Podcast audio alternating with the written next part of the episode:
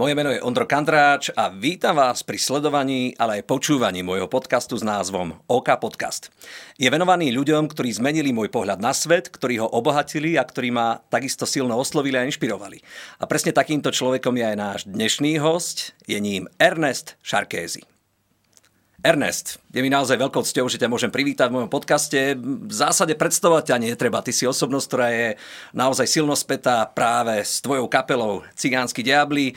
Ty si aranžér, fantastický cymbalista, muzikant, ale hlavne človek. Veľký človek s veľkým srdcom.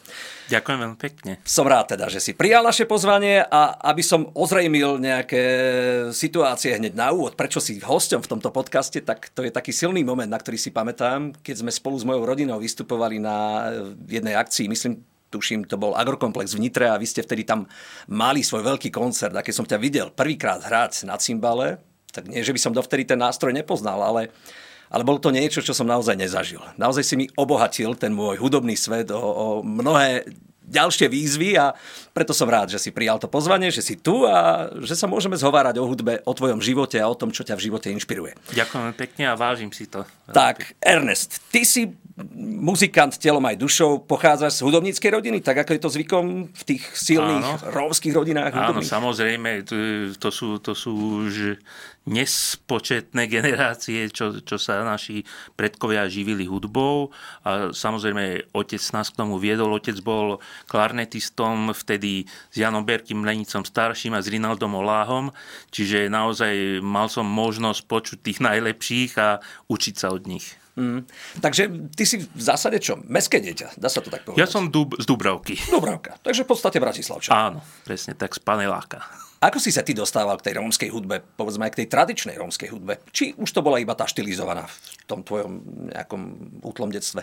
No samozrejme, ako myslím, že o väčšiny rómskych rodín, tak ako, ako som sa narodil, tak u nás znela rómska hudba, ale bola to skôr tá maďarská, maďarská cigánska hudba, čiže to už nie je tá, tá autentická, ale je to také štilizovanejšie, ale Samozrejme, to je neudmysliteľná súčasť rómskej rodiny a, a bolo to takisto, aj keď sa narodila naša dcéra, takže ona nezaspávala tak, jak väčšina detí v tichu, ale práve naopak museli sme vypeckovať. Čiže zaspala iba vtedy, keď tam niečo znelo Presne tak no? a, a išli tie najväčšie estamy, tak ja vtedy zaspala. Tá, tak to bolo aj u nás, ale, ale potom už sa to uberlo tým spôsobom, že otec bol vzdelaný muzikant, čiže samozrejme klasická hudba bol základ, ale tam išlo o to, aby, aby naozaj to, to srdce patrilo tej našej rómskej, rómskej hudbe, ale klasika bola neodmysliteľná súčasť takisto. Keď počujem cigánsky pláč, tak to je niečo, čo ma vždy tak nejak dostáva. Aj, aj slzička príde.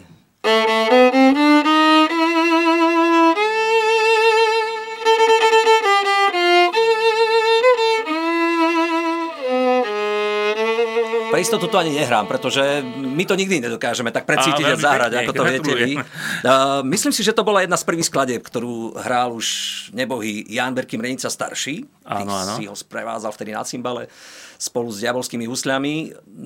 Máš ty aj ty k tejto piesni nejaký taký osobitný vzťah, alebo skôr sú to nejaké iné skladby? Ja, ja mám teraz, už musím povedať, že človek, čím je starší, tak, tak aj vkus sa mu in, ináč cibrí a samozrejme, je, je to piese, na ktorej som vyrastal, ale tým, že sme ju veľa hrali, tak aj, aj ty to určite vieš skladby, ktoré tak už, sa trochu. už sa ti to zunuje, tak ja som skôr teraz taký, taký muzikant, že, že mám rád všetko nové a každého obdivujem, keď príde s nejakým novým nápadom a to ma ešte viac inšpiruje k tomu. Také tie fúzie, ktoré robíte s jazzom, s rockom a so všetkým možným, kto s tým prišiel ako prvý v rámci vášho zoskupenia? Tak myslím si, že bol som to ja. ale samozrejme, že ma k tomu inšpirovali rôzni ľudia, ale myslím si, že na svete e, prvý, ktorý s takouto cymbalovkou prišiel a začal robiť tieto, tieto pokusy, bol práve Robila Katoš, hmm, ktorý, ktorý je síce Maďar, ale, ale žil on v Belgicku, čiže mal za sebou aj Primáš, no. silnú agentúru, ktorá to vedela spropagovať, takže sa to dostalo všade na svete. A dá sa povedať, že on bol ten z tých, ktorí oživili naspäť tú cigánskú hudbu na koncertné pódia. Tvoja nádherná manželka, Silvika, A váš e, životný príbeh je verím tomu, že zaujímavý, kedy ste sa vydali dokopy. Je zaujímavý a tiež je spätý s hudbou, lebo nakoniec, na, e, konec koncov sme sa stretli zase na konzervatóriu a s hodou okolností na takom predmete, že ruský jazyk. Sice ona bola o rok mladšia, ale vtedy sa to tak lámalo a mohli si vybrať niektorí angličtinu a ruštinu. No a tým, že ja som veľmi lenivý človek, tak hovorím, že po anglicky neviem a po rusky trošičku, že áno. tak, tak som zostala manželka takisto a odpadla nám hodina ruského jazyku, tak som využil vlastne tú možnosť a pozval som ju na kávu. Už som chcel povedať, že chvíľkovú nepozornosť. áno, áno a, a vlastne to si dodnes, dodnes pamätám, to mohlo byť tak okolo 12. a sadli sme si, to bol ešte obchodný dom Dunaj vtedy a tam bola taká kaviareň a odišli sme, keď už bola tma 8 hodín hodín. Je to pre teba taký ten blízky človek, ktorý je zároveň aj bútľavou vrbou, bez ktorého by si si nevedel predstaviť fungovanie? Tak Určite. hudobné ako aj ľudské? Určite áno a a to naše manželstvo je také, že v navonok vyzerá, že všetko je úžasné, ale musím povedať, keď sa hádame, tak je to len kvôli hudbe. U nás doma naopak.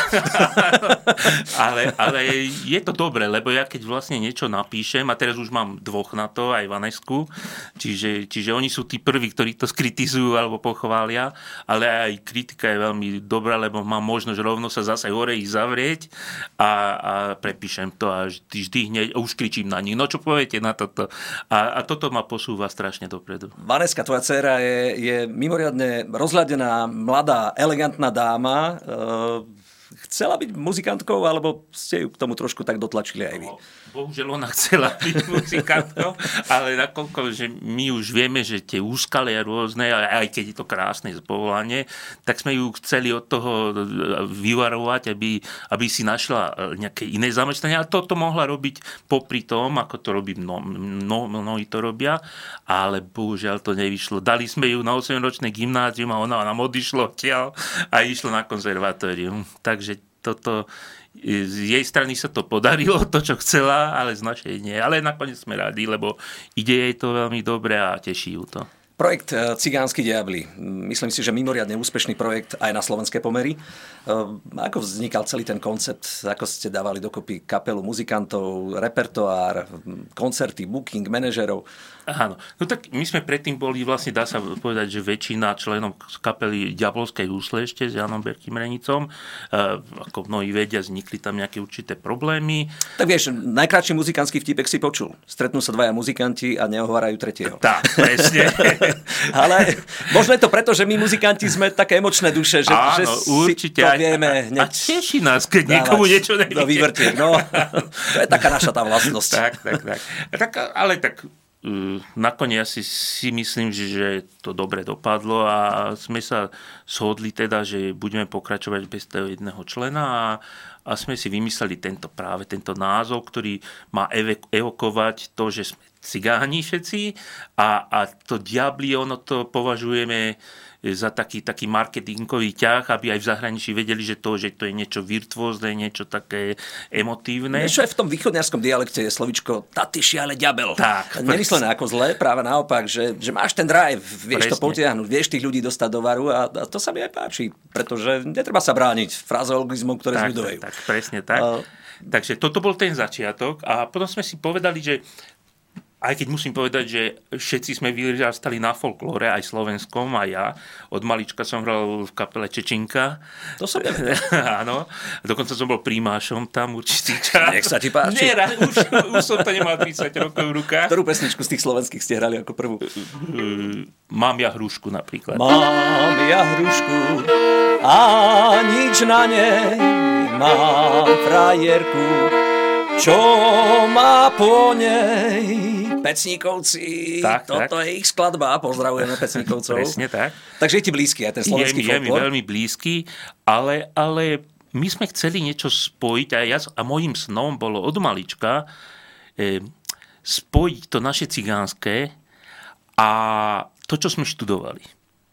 E, lebo e, môj otec bol zase taký, že on zase chcel, aby som bol klasickým hráčom a dokonca bol proti cymbalu A za každú chcel, cenu chcel, aby som bol violista a išiel si sadnúť do filharmónie, lebo vtedy tvrdil, že čo budeš s cymbalom robiť? Budeš vo vinárni hrať alebo na zábavách? A, a ja som sa s ním stále hádal, že cymbal nie je len o tom nástroj, No a toto som mu chcel dokázať, takže ja som violu skončil tak kvôli nemu len, takže to som len tak flákal, dá sa povedať, ale skončil som te, teda ten cymbal a teda to bolo môjim snom, aby cymbal sa raz dostal na svetové pódia. A dostal sa. A dostal sa.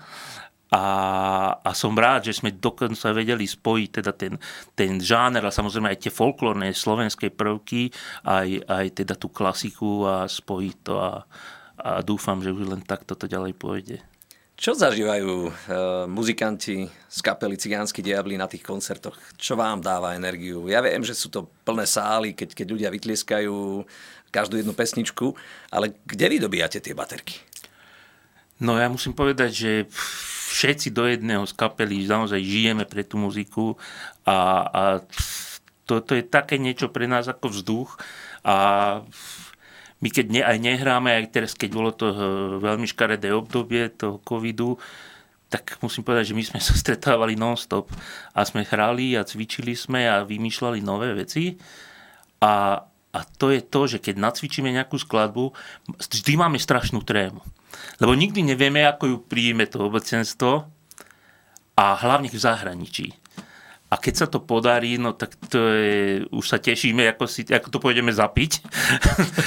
Takže naozaj, a, a potom už, už tie ďalšie, ďalší krát, keď hráme, už to máme aj vžité, už vieme, ako reaguje publikum, tak vždy je to obrovská radosť, že sa nám niečo podarilo veľké. V rámci tých zahraničných komunít, kde ste hrávali, čo je pre teba taký top zážitok, top koncert? Pre mňa top koncert je Berlínska filharmónia. Už, už len tým, že je to Berlínska filharmónia. Samozrejme, sú to tieto, tieto známe sály, kde vystupovali tí najväčší z klasickej hudby. A nie, nie, nie je to tým, že som nejaký snob a že ide o to, že čo to je za sálu, ale, ale že proste tam hrali tí, dajme tomu, husloví virtuózi, klavírni virtuózi a zrazu tam je na pódiu cymbal. A musím povedať, že ja keď ho vidím, ten cymbal vždy, keď sa tam postaví a tak zo, idem sa pozrieť z hľadiska, že tam stojí v takej koncertnej sále cymbal. Tak neveríš vlastným očiam. Ja neverím vlastným očiam, že sa to podarilo. A je mi ľúto, že otec sa toho nedožil a nemôže to so mnou túto radosť zdieľať. Určite by bol rád, že sa mi to podarilo, že vo Viedenskej filharmónii, v Berlínskej alebo e, Covent Garden v Londýne stojí cymbal. Ako funguje tá vzájomná spolupráca, povedzme, s orchestrami takého zvučného mena, ako je tá Berlínska filharmónia? Je to svetový pojem? Nie je to Určite. ani nemecký, ani európsky fenomén, je to celosvetový fenomén. Presne tak. Ty si písal tie hudobné úpravy, spracovania, alebo to funguje nejak inak? Áno, všetky aranžmany sa snažím písať ja. Mám síce nejaké nedostatky v kompozícii, ktoré sa snažím vyriešiť.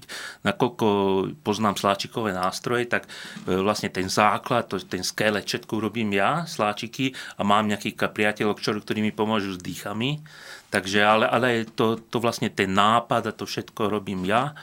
A musím povedať, a samozrejme manažér v tej danej krajine, ktorý nám to vôbec prostredkuje, aby sme mohli hrať s týmito veľkými telesami. Tam je obrovská práca a toto, keď sa obidve veci spoja, tak to môže dopadnúť len dobre. Cítil si aj obrovský rešpekt vo svojom vnútri pred No strašnú muzikom? zodpovednosť, keď, keď si pamätám prvý, prvý náš projekt e, so symfonickým orchestrom bol Košická filharmónia a to som sa pustil do toho doma som písal dní, noci, do rána, do 5. do 6. A vieš, keď im odovzdáš tým, tým muzikantom, ktorí majú na to dve, tri skúšky maximálne, tak tie noty musia perfektne sedieť. sedieť.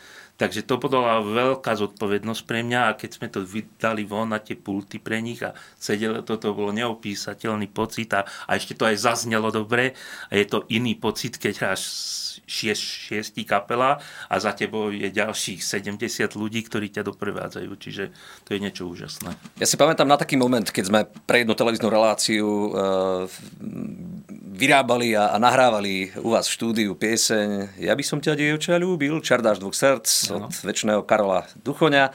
Bola tam tvoja manželka Silvika, táto spievala rómsky, ja som to spieval slovensky a to bola moja taká prvá väčšia osobná skúsenosť s tebou, keďže dovtedy sme sa reflektovali iba z koncertných pódií, keď som vám zatlieskal, alebo sme sa poprípadne niekedy míňali uh, na tom pódiu. Uh, čo ma zaujalo, tak to je tvoja obrovská pokora, ktorú v sebe máš. Kde si ju ty získal? Ďakujem pekne. No, to sa ani nedá opísať, ale ono, ja mám stále taký pocit, že nič neviem. že a stále idem na to pódium s trémou. Čiže to, no, toto je strašná zodpovednosť. Vieš, keď si na teba kúpe čo len jeden človek lístok a vôbec nejde ani o tie peniaze, ale že vôbec sa unúva sadnúť do auta, zaparkovať a prísť, tak to je niečo ohromné. A, a teraz ty mu musíš niečo odovzdať, aby odišiel s nejakým, nejakou emóciou, s nejakým pocitom a to je strašná zodpovednosť. No a už keď vidím po tom prvom potlesku, že sa to darí, tak vtedy až zo mňa opadáva vlastne tá tréma a vtedy si poviem, že to už je dobré a teraz sa naozaj môžem oddať a môžem zo seba dať všetko von. Ináč prvá skladba nikdy ešte není to, čo viem, lebo naozaj je vo mne obrovská tréma. Hmm. Potrebuješ sa z nej troška Potrebu- dostať? Áno, ale už keď to vidím, že, že, to, že, to, že to ide, tak to ma ešte viac inšpiruje a sám som niekedy prekvapený, čo, čo zo mňa vie výsť. Stáva sa aj tebe, že po tých mnohých e, rokoch účinkovania ťa vždy ešte niečo natchne, nejaký hudobný projekt, ktorý si práve vymyslel, alebo aký je aktuálny hudobný svet Ernesta Šarkeziho? Určite áno. A musím povedať, že už keď robíme e, na nejakom projekte a je to strašne ťažko, ako keď sa to rodí, ako nedávno sme robili Cigáni idú do neba s Jančo, Jankom Ďurovčíkom a už to, už to posledné už bolo také vypetie, že už sa to blížilo a ešte to nebolo hotové. A, a ja som povedal, ja už v živote nikdy nebudem nič robiť, už stačilo, toto je posledné. Ale potom prídeš na to pódium a má to obrovský úspech a, a potom už prídeš doma, už rozmýšľaš na tom druhom, čo by si začal robiť. Takže toto je to, čo, čo má vlastne ženie dopredu. Prezrad nám, nerómom, aká je tá rómska duša? V čom je fenomén tej muzikality rómskeho muzikanta? No ja ti poviem jednu vec. Ja si to vôbec nemyslím, že, že sme nejaký iný. E, tom, že ak sa, ak sa rómsky muzikant náhodou že, že vymyká neromskému, že, že dajme tomu šikovnejší, alebo to je možno v tom len, že naozaj sa narodil do tej hudobníckej rodiny a že vlastne žije tou hudbou od rána do večera. A ja si to myslím, že to je aj u vás, aj u teba, keď teda to je vidno, že žiješ tou muzikou. A vôbec si nemyslím, lebo zbytočne sa narodí rómske dieťa, ktoré nie je v hudobníckej rodine, tak ten talent, aj keď možno môže mať niečo skryté, ale keď ho nebude cibriť, tak to nebude dobre nikdy. Takže je to len v tom, že sa venujeme tej hudbe deň noc. Dá sa povedať, že iba hudba je súčasťou tvojho života, alebo dokážeš zrelaxovať, ja neviem, pri dobrej knihe, dobrom filme, nejaká prechádzka s rodinou, alebo niečo iné? No určite. No, musím povedať, že veľmi radi relaxujeme, chodíme na dovolenky veľmi radi a zaujímavé, že celá kapela zase. Je úžasné. Áno. Žiadna ponorka, nie, nie, by ste sa nie, už nechceli vidieť navzájom. Nie, a keď, keď práve nehráme, tak sedíme v nejakom obchode ako na terase. Ale musím povedať, že až vtedy ten relax je naozajský, keď máme za sebou nejakú prácu. Ja si neviem oddychnúť, keď, keď čo ja viem, niečo nám nevyšlo, alebo jak bola tá korona, že sme nehrali, nevedel, išli sme na dovolenku a necítil som sa dobre, lebo mal som pocit, že nič som neurobil a ja sa najlepšie cítim, idem na dovolenku, keď je taký, určite to pozná, že mesiac záťah, každý deň ideš a potom máš dva týždne voľno a, a vtedy si to naozaj viem užiť. A, a, ale toto musí byť. Ten záťah pre tým pracovný, takže už nevieš čo skôr a vtedy si to užívam, že naozaj teraz nemusím nič robiť. Ja som mal možnosť párkrát zažiť aj rómsku svadbu, rómske krstiny a je to, jak Česi říkajú, veľká podívaná. Naozaj e, vy viete dať e, do tej chvíľkovej situácie všetko zo seba.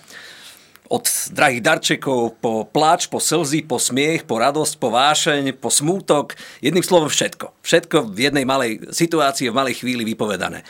Pre, sú pre teba tie také momenty, svadba, krstiny alebo, alebo nejaké oslavy z tvojich priateľov, známych kamarátov tým takým výnimočným Určite, no, situačným momentom? To, to, čo by som práve že špecifikoval o nás, o, o nás Rómoch, ani nie ten talent, ale to, že, že my žijeme práve pre túto chvíľu, a vtedy nám je všetko jedno.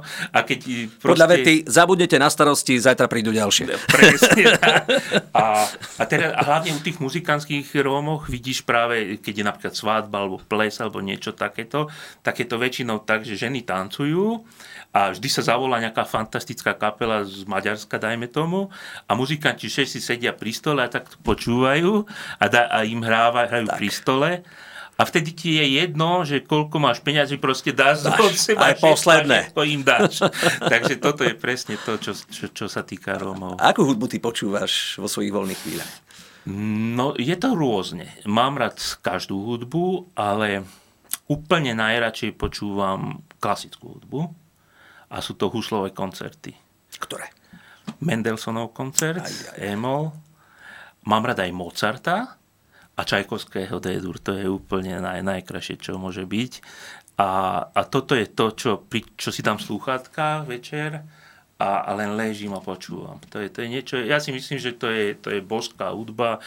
Od klasickej hudby ešte podľa mňa nikto nič lepšie nevymyslel. A stalo sa ti niekedy v živote, že si dospel do nejakého štádia, keď si si povedal, že dosť, idem sa oberieť za svojim životom, ten život je naozaj krehký a vtedy si uvedomíš, že tie hodnoty, ktoré ťa obklopujú, sú naozaj niečím, čo je, čo je, čo je výnimočné. Zažil si niečo také? Určite áno. Ja musím povedať, že e, nie je dňa, keď si poviem, že e, ďakujem Pánu Bohu, že môžem toto zažívať. Lebo zatiaľ musím povedať, že čo som sníval, to všetko mi vyšlo a aj kariéra, čo aj rodiny.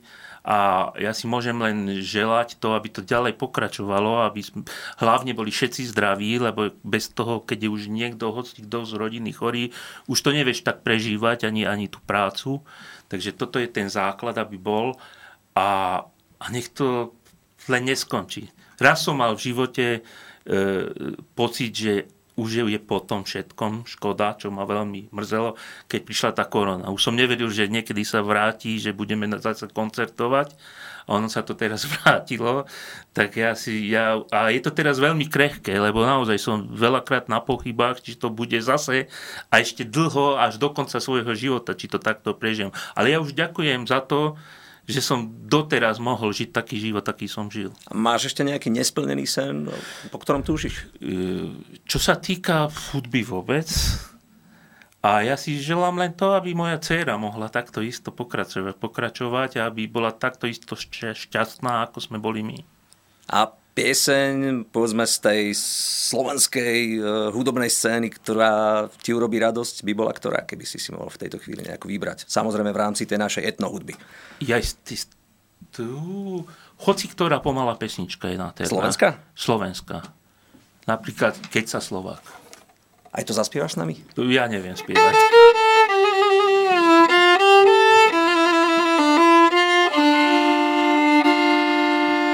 Keď sa Slovák preč do sveta poberá,